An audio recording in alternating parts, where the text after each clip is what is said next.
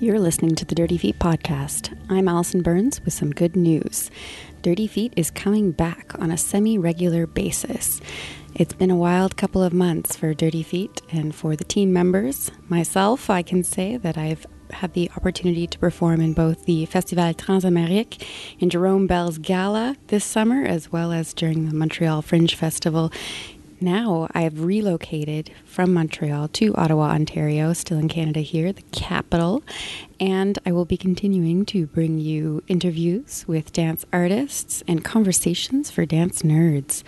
In the next few episodes, I'll be covering the Dark Horse Dance Projects, a showcase that's in its second year here in Ottawa.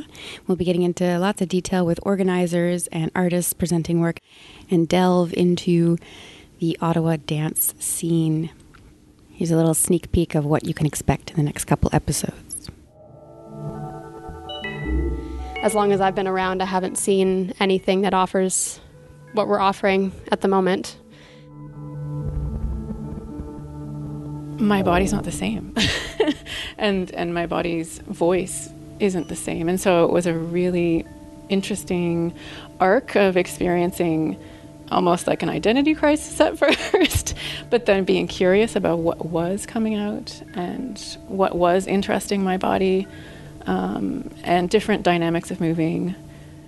But in the end, what, what I came in with and what I'm trying to explore is the idea of um, memory on our body and on our tissues and what how does it feel to remember and what um, sensations and um, impulses in the body we get when we go into that sort of reminiscing state, or when we, when a memory pops up, or when a memory pops up out of you, uh, at you out of the blue, and you have a very physical reaction.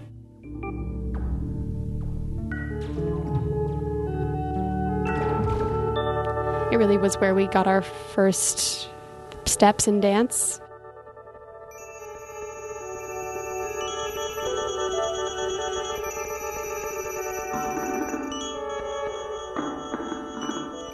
So stay tuned and uh, check out our next few episodes to learn more about the Dark Horse Dance projects.